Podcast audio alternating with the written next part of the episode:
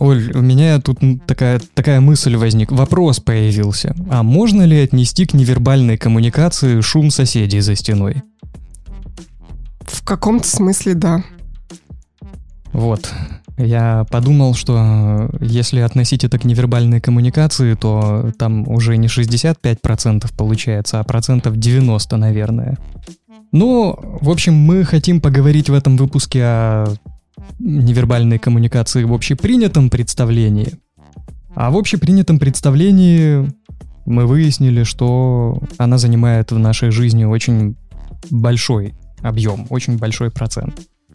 65%, если быть точнее, по мнению американского антрополога Рэя Бердвистела. Мы уже когда-то об этом говорили и даже писали, и решили немножко углубиться в эту тему, но не слишком глубоко. Глаголом «жги» сердца людей. И с чего мы можем начать? Я думаю, стоит начать с верхней части человека, с его лица, а точнее с глаз, которые у человека есть на лице. Ты, когда общаешься с кем-то, наблюдаешь за там движением глаз, э, цв... не знаю, цветом, размером зрачков? Конечно, да. Я всегда обращаю внимание на глаза человека в первую очередь, потому что по ним очень просто можно попытаться угадать эмоции, которые испытывает человек. Наверняка каждый из людей обращал внимание на размер зрачков глаз, когда ты общаешься с человеком, с которым у тебя близкие какие-то отношения, который тебе симпатичен, которым ты симпатичен, размер зрачков будет больше, чем обычно, потому что естественная физиологическая реакция организма, выброс адреналина в кровь сигнализирует таким вот образом, что ты симпатичен кому-то.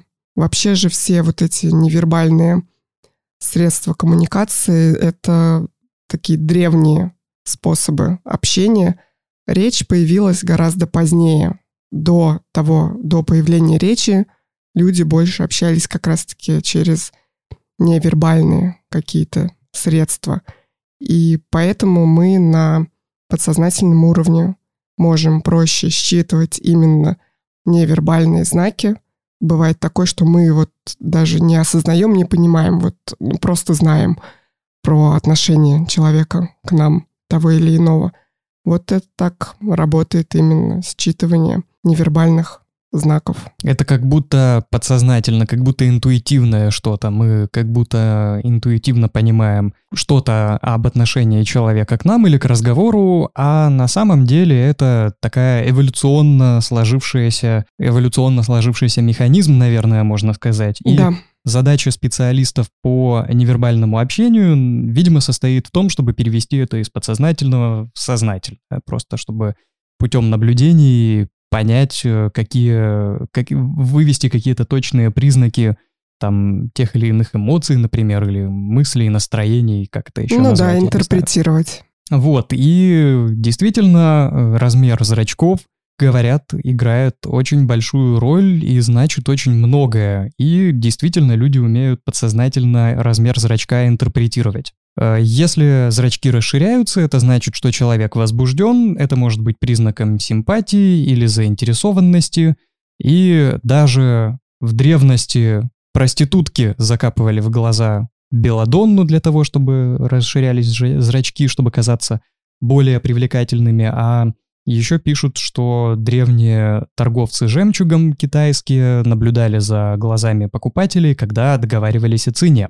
Еще эксперименты показали, что если игроки в покер надевают темные очки, их соперники чаще проигрывают, потому что невозможно скрыть это, невозможно это регулировать, подделать размер зрачков, и он очень неплохо выдает правильные, хорошие комбинации. Я вообще не игрок в покер, не очень разбираюсь, ну, наверное, как-то так. Это должно быть, если там какая-то у них выигрышная комбинация, да, они это видят, э, зрачки расширяются, и это легко можно, э, опытный игрок это может распознать. Да, и еще были проведены многочисленные исследования, когда респондентам показывали фотокарточки каких-то людей, там, противоположного пола, например, если это там о гетеросексуальных людях идет речь. И люди эм, на фотографиях, у которых зрачки были шире, казались респондентам более привлекательными, чем те, у кого узкие зрачки.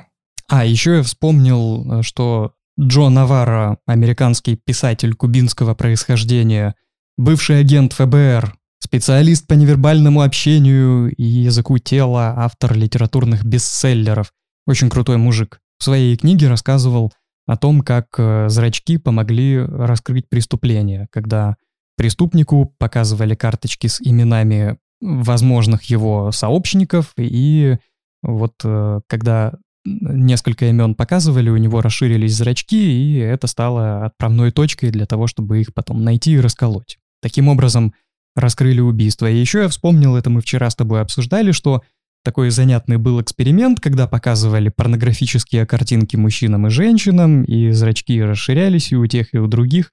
Таким образом пришли к выводу, что, скорее всего, несмотря на распространенное мнение, женщины э, к порнографии тоже относятся положительно, не менее положительно, чем мужчины. Да, но стоит заметить, что мы сейчас берем глаза и зрачки в контексте такой обычной житейской какой-то ситуации, не когда человеку там в глаза фонариком светит, и у него узкие глаза, что все окружающие условия способствуют вот нормальному физиологическому расширению и сужению зрачков.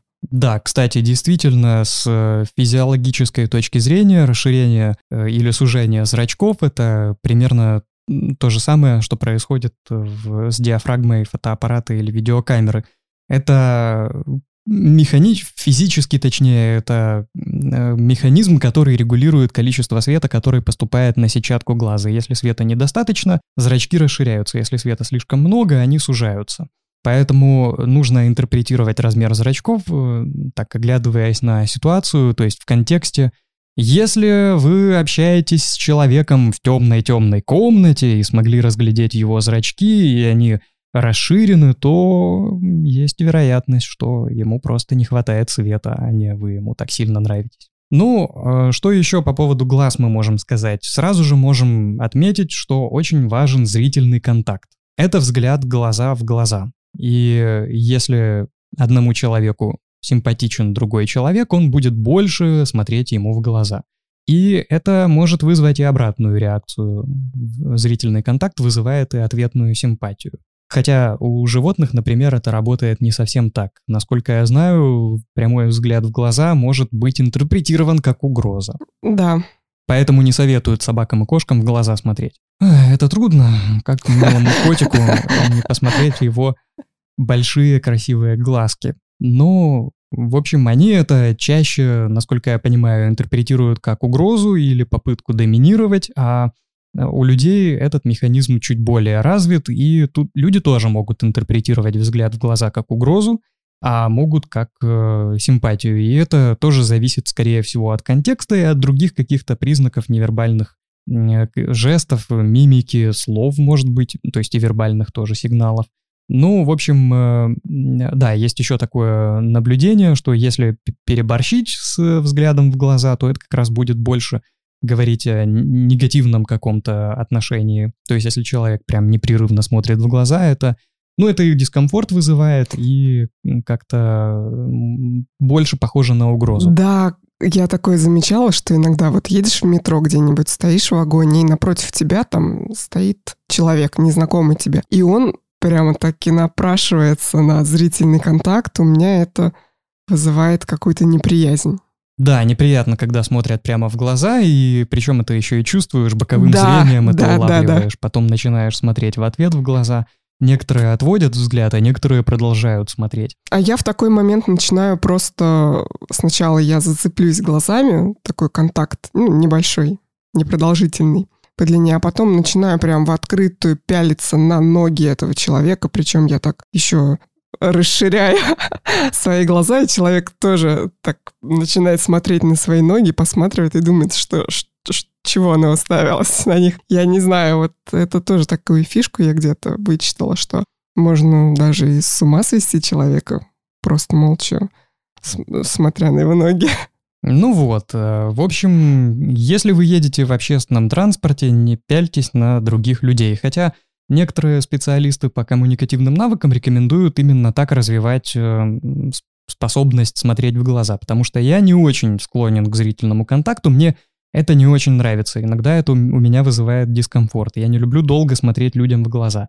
И Приходится это в себе развивать, потому что это очевидно и многократно проверено, что это рабочий способ вызвать симпатию или продемонстрировать благосклонность. Не, не столько симпатию, сколько благорасположение. И вот э, есть э, специалисты по ораторскому мастерству, например, по коммуникативным навыкам, которые говорят, что вот если вы хотите натренировать зрительный контакт, едете в метро, там на эскалаторе стоите, ловите взгляды других людей, которые едут навстречу, смотрите в глаза — настраиваете свой мозг на то, чтобы он привыкал к тому, чтобы видеть глаза. Вот еще я вспомнила такой совет по поводу, когда, например, в метро вы идете в какой-то толпе и просто не можете пройти через эту толпу, нужно найти человека, зацепиться за него глазами, установить зрительный контакт, и тогда этот человек отойдет в сторону и вас пропустит. То же самое с а, японскими беспилотниками. Помнишь новость? Угу, да, да, про японские беспилотники, которые ищут зрительный контакт с э, теми, кто Да, на фары ему установили такие глазки, да, и, и человек может понять, видит его беспилотный автомобиль или нет. нет. Угу. Ну, не знаю, кстати, как это работает, потому что беспилотный автомобиль видит на 360 градусов, а глазки он поворачивает только в одну сторону. Ну, может быть, он так ими вращает туда-сюда. Короче говоря, зрительный контакт это важно, важно его соблюдать, если вы хотите достичь благорасположения там во время переговоров каких-то, ну или бытовой беседы, во время знакомства. Важно смотреть в глаза собеседнику достаточно много, где-то две трети разговора должен занимать зрительный контакт, по мнению некоторых специалистов. Ну, тут есть еще одна важная оговорка, что это еще зависит от э, происхождения человека, от его а, расовой культуры. Прин, культуры, да. И, например, вот у восточных народов не очень принято смотреть в глаза. Японцы больше любят смотреть там в область шеи, а там американцы, например, любят смотреть в глаза. И если там вы общаетесь с э, японцем или, может быть, китайцем, не стоит, наверное, ожидать от него длительного зрительного контакта, и если вот, ну, не смотрит он в глаза, это, наверное, не значит, что вы ему не симпатичны, не стоит испытывать к нему ответную несимпатию, антипатию. Ну, а если вот мы говорим о представителях, как бы это толерантно сказать, Короче, о наших людях. Европейских. Ну да, евро... европейцах, а, европе... представителях европеоидной расы. Европейского светского общества.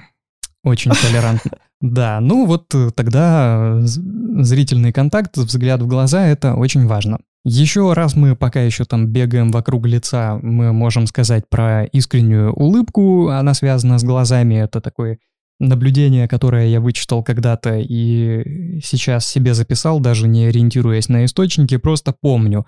Если человек подделывает улыбку, это тоже легко распознать. Неискренняя фальшивая улыбка легко определяется, потому что есть еще такое выражение, как улыбаться глазами, и когда человек выдавливает из себя улыбку, он поднимает уголки рта, и вроде бы как это улыбка. Но больше похоже на оскал.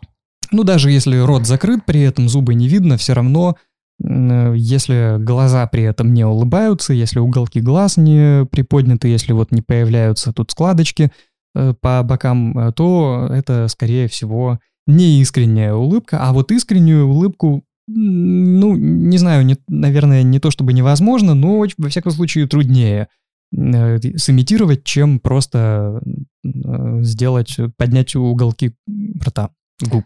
Да, это второй момент, связанный с улыбкой, вообще со смехом, который я пользую в обыденной жизни, потому что какие-то другие жесты, там, положение рук и прочее, это можно, нужно огромное внимание контексту уделять, там, условиям окружающим. А вот улыбка, я такой факт заметила. Но ну, я сначала где-то это вычитала, конечно, а потом стала применять в жизни. Когда собирается какая-то компания, там, дружеская, неважно, там, или коллеги, и начинаются разговоры, э, где присутствует какой-то юмор, как правило, люди после того, как услышали шутку, и там она им понравилась, захотелось посмеяться, устанавливают на бессознательном уровне зрительный контакт именно с тем человеком, который ему больше всего симпатичен. И я за этим наблюдала вообще в группах со стороны, смотрела, как кто на кого смотрит, и всегда подтверждалась вот эта вот теория о том, что вот лучшие там друзья какие-то или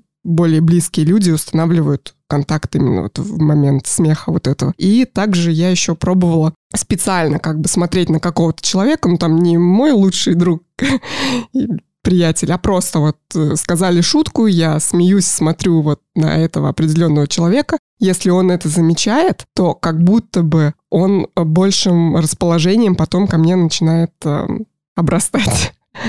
Не знаю, как это слово, какой можно синоним. Да, это еще раз подтверждает, наверное, важность зрительного контакта, ну и в сочетании со смехом и с искренней улыбкой. Ты сказала, э, такой интересный озвучила способ отвлечь внимание человека, который пялится в глаза, посмотрев на его ноги. А тут как раз я вспомнил о том, что как раз э, Джо Наварро, о котором мы уже успели рассказать, считает, что ноги — это самый, самая честная часть тела в плане интерпретации жестов, э, в плане невербальной коммуникации, потому что, видимо, сложнее всего подделать жесты, как жесты ног, можно так сказать, жесты рук, вот можно. Положение, а наверное. Ну, наверное, да. да, положение ног. Поэтому очень важно уделять внимание ногам. И это любопытно, потому что кажется, что ну, вот мы начинаем там осматривать, оценивать человека и сверху вниз его считывать. До ног мы доходим в самую последнюю очередь, хотя иногда все-таки говорят, что некоторые люди ноги оценивают сразу, там на свиданиях девушки первым делом смотрят на обувь, если неопрятные там башмаки, то это сразу минус 100 к э, привлекательности да, парня. Да, да, Вот, э, ну, а что касается честности ног, вот почему так? Почему это самая честная часть тела? Наверное, опять-таки эволюционно так сложилось, что ноги всегда участвовали в... Древнейшем, в исполнении древнейшего механизма. Который называется... Замри, бей, беги. Да, замри — это первая реакция, а в этот момент мозг принимает решение, что делать дальше, бить или бежать. Ну и, в общем-то, и бить ногами можно, и бежать ими тоже, поэтому, видимо, это так, вот этот механизм сохранился и по сей день, и до сих пор ноги, в общем-то, примерно так себя и ведут во многих ситуациях. Тут помимо бей-беги есть еще расположение направления ног, стоп собеседника, это тоже стоит сказать. Если ноги собеседника повернуты к вам, это значит, что, скорее всего, он заинтересован в общении. Если он их отворачивает и при этом проявляет верхней частью туловища заинтересованность, вполне вероятно, что он хочет поскорее сбежать. Э, ну, и, куда-то торопится, да, или, дела или, у него поважнее. Да, или торопится, или ему неинтересно разговаривать, э, поэтому на ноги тоже важно смотреть, когда там зритель... Как можно смотреть на ноги, когда соблюдаешь зрительный контакт? Ну, какую-то там долю секунды уделить сначала, посмотреть, куда там у него стопы направлены а потом и контакт установить. Вот, две трети разговора смотрим в глаза, одну треть поглядываем на ноги и на разных других Главное части. не перепутать. Да. Информативный признак еще это как раз замирание стопы, и если человек двигает ногами, а потом замирает, это говорит об изменении его эмоционального состояния. Если, ну, есть люди, очень много, я, кстати, часто это замечаю, что человек, когда сидит, он дергает ногами, там как-то топает ногами.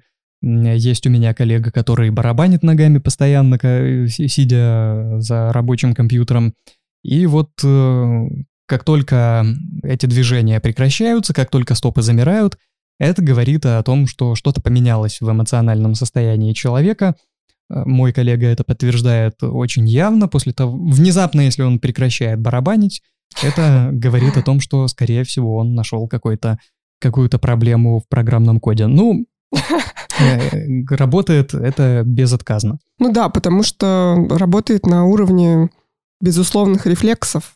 Да, об этом э, человек не думает, ногами он не управляет в такие моменты, и поэтому такие признаки, как замирание, это один из лучших признаков изменения эмоций и ощущения угрозы. Ну, кстати, это касается не только э, ног, не только стоп, но и вообще других частей тела. Если человек полностью замирает, это говорит о том, что что-то поменялось, и сейчас его как любят говорить э, тренеры личностного роста, рептильный мозг будет э, принимать решение о том, что делать дальше, защищаться или сваливать.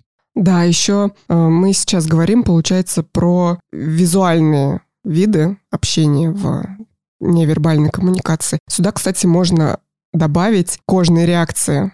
Вот это тоже такой индикатор хороший, я считаю, потому что у многих людей, когда они там нервничают, если ты видишь, что у него там на шее пятна какие-то красные пошли, особенно если ты долго там с этим человеком общаешься, ты знаешь, что вот когда он нервничает, там у него щеки краснеют, или когда он врет. То есть это, ну, это вообще сложно замаскировать. И этим можно пользоваться. Чисто физиологические реакции. Еще люди, когда волнуются, потеют, например. И вот я, ну, правда, у меня спина потеет. Я уверен, что это никак, ну, разве что только потрогать, а так не определишь. В общем, да, это тоже важно, хотя я не знаю, я вот как-то не могу вспомнить таких каких-то примеров, чтобы у кого-то из моих знакомых пятнами шея покрывалась или там краснели щеки, уши, носы и прочие части тела. А я могу вспомнить. Поэтому, наверное, я решила сделать на этом акцент.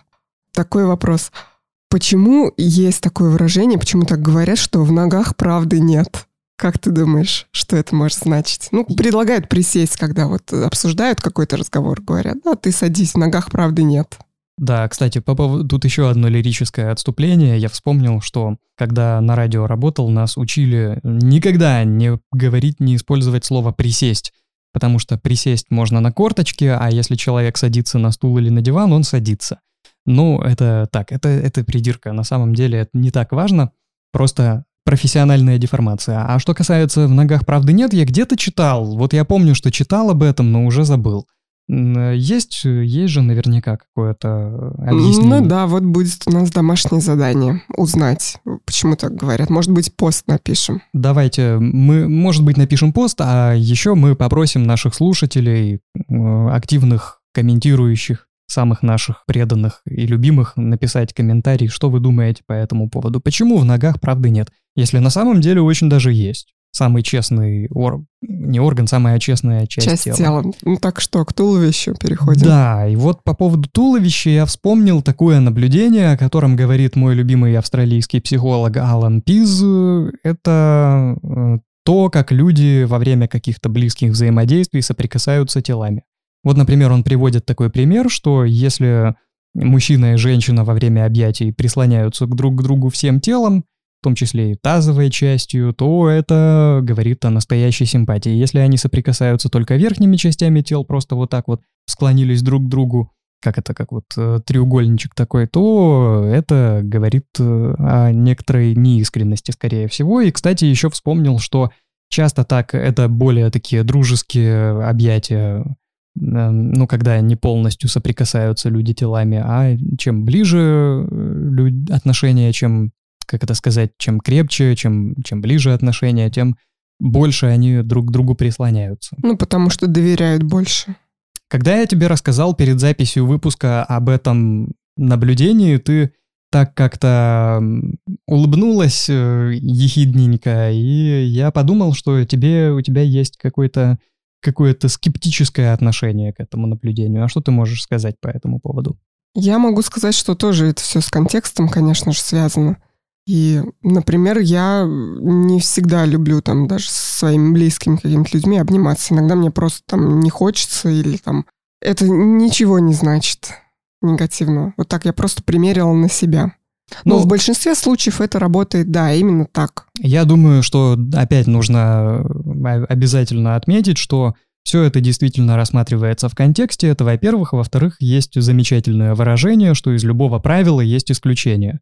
Даже из этого правила. Вот, и поэтому э, есть э, люди, которые ведут себя не так. Есть люди, которые ведут себя чаще так, а иногда не так. Ну, в общем, короче говоря, это не столько вот четкая инструкция, не столько алгоритм, сколько такие вот наблюдения, которые помогают плюс-минус правильно что-то определить, но, наверное, точные выводы делать не стоит, и в суде в качестве доказательств использовать тоже не получится. Ну, к телу, к туловищу примыкают руки, это тоже один из э, таких важных как, как это сказать, одна из важнейших тоже частей тела, которые принимают участие в невербальной коммуникации, в первую очередь за счет жестикуляции. И есть такое мнение, что активная жестикуляция чаще вызывает положительное впечатление. Если человек руками не двигает, если он их тем более скрывает, особенно за спину заводит, это может вызывать, ну, не, не столько негативное отношение, сколько там некоторое недоверие или, может быть, не способствовать э, благорасположению. Если человек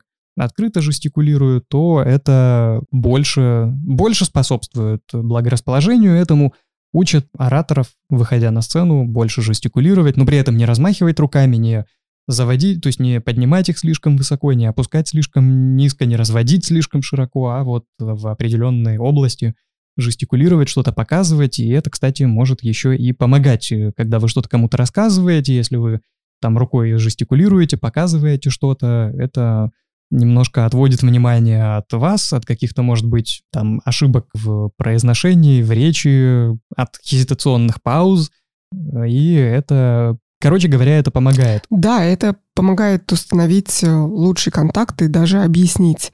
Потому что, опять же, вот эта невербальная система сформировалась очень давно. Она находится на низших этажах нашего сознания, это даже постсознание, не сознание. Люди, когда не знают иностранный язык, например, пользуются активной такой жестикуляцией, когда приезжаешь в какую-то страну и каких-то слов не знаешь, а тебе хочется объяснить собеседнику, который тебя также не понимает, и при помощи жестов вполне себе можно даже и кофе заказать. Но тут тоже нужно учитывать, что у разных культур разные значения имеют разные жесты. Где-то в одной стране большой палец там вверх значит, э, что все круто, а в другой стране это значит, что Смертная казнь, да. Да, ну это уже не эволюционные такие вещи, это культурные. уже культурные да, особенности, но это тоже стоит учитывать, когда путешествуете. Хотя это тема, наверное, другого выпуска.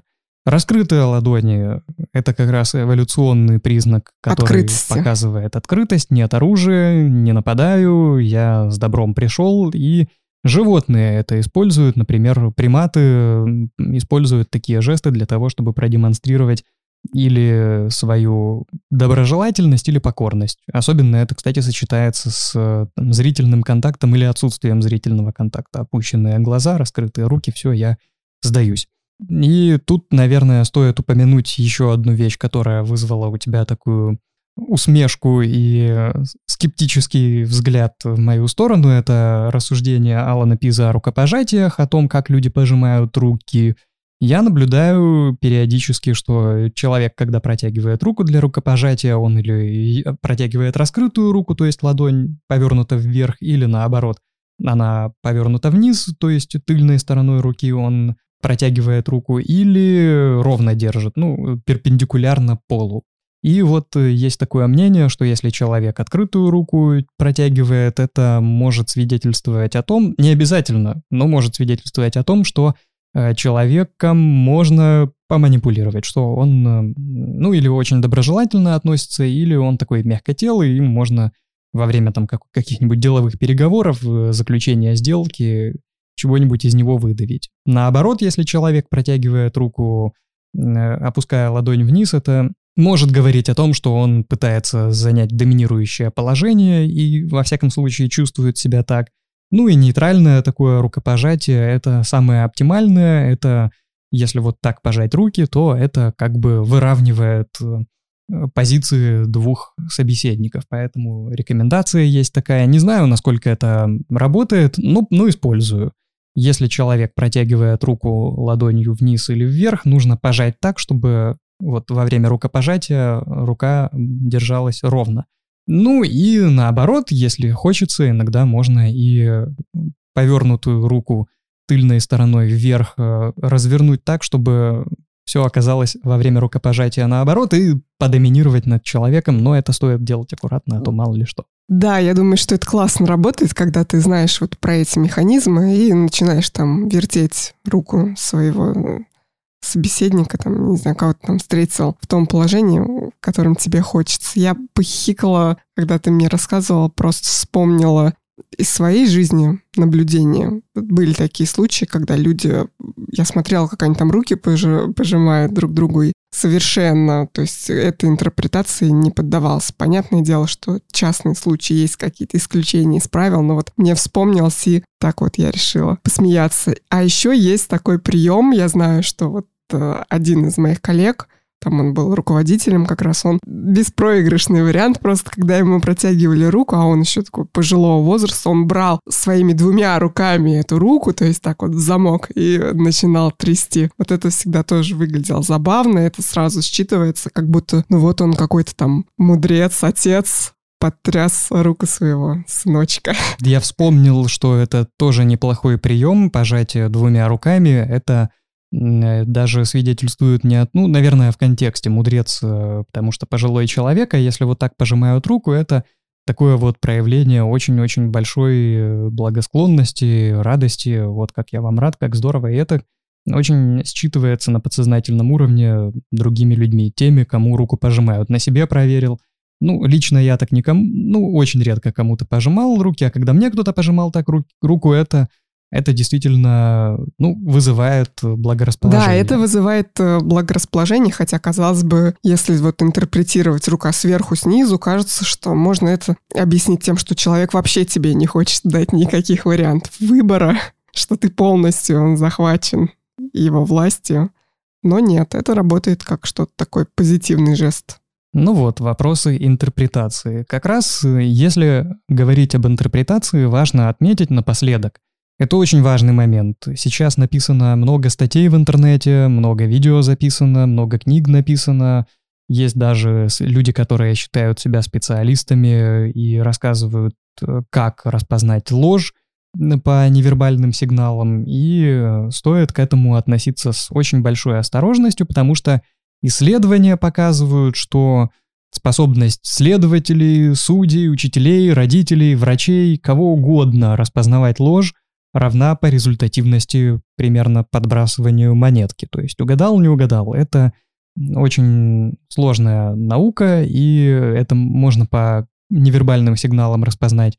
Может быть, э, там, насколько человеку уютно, комфортно, насколько он волнуется или не волнуется, э, насколько соответствует его жестикуляция и мимика норме. В общем, много есть разных способов определить, какое у человека настроение и эмоции, эмоциональное состояние, но при этом определить, что он врет или не врет, достаточно трудно, и все это нужно делать в контексте и не думать, в общем, о том, что знание нескольких там жестов, которые вроде как свидетельствуют о лжи, может помочь в распознавании этой самой лжи. Ну, пример, это вот тот же Алан Пис пишет, что если там человек тянет руки к лицу, начинает там нос почесывать или ухо, или прическу поправлять, то это, скорее всего, говорит о том, что он э, не честен, не искренен. И да, вполне возможно, иногда это работает, но далеко не всегда некоторые просто любят чесать нос. Да, бывает и такое. Еще, скорее всего, я, я бы вот как предложила действовать в случае, когда хотите распознать невербальные сигналы.